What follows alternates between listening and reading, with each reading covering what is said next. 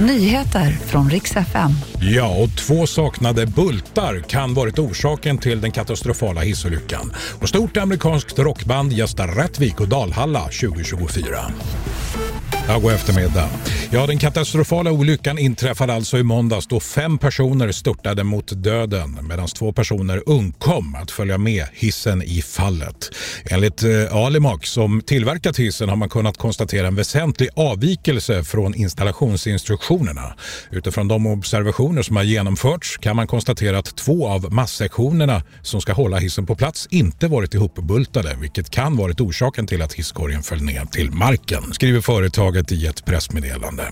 Och 18 procent av Gazas bebyggelse har förstörts, bland annat genom bombningar sedan Israel förklarade krig mot Hamas efter den terrorstämplade gruppens attack den 7 oktober, uppger FNs satellitmyndighet UNOSAT. Det handlar om nästan 40 000 byggnader som förstörts, antingen totalt, avsevärt eller måttligt, framförallt i norra Gaza. Den analysen har gjorts utifrån satellitbilder som tagits den 26 november.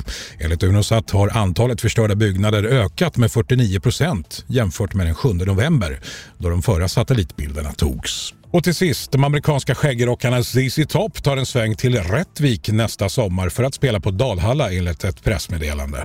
ZZ Top slog igenom med låten Lagrange i början på 70-talet och i över fem årtionden har de oförtröttligt kört på, även efter Dustin Hills bortgång 2021. Och det får avsluta nyheterna. Jocke Ljungberg heter jag.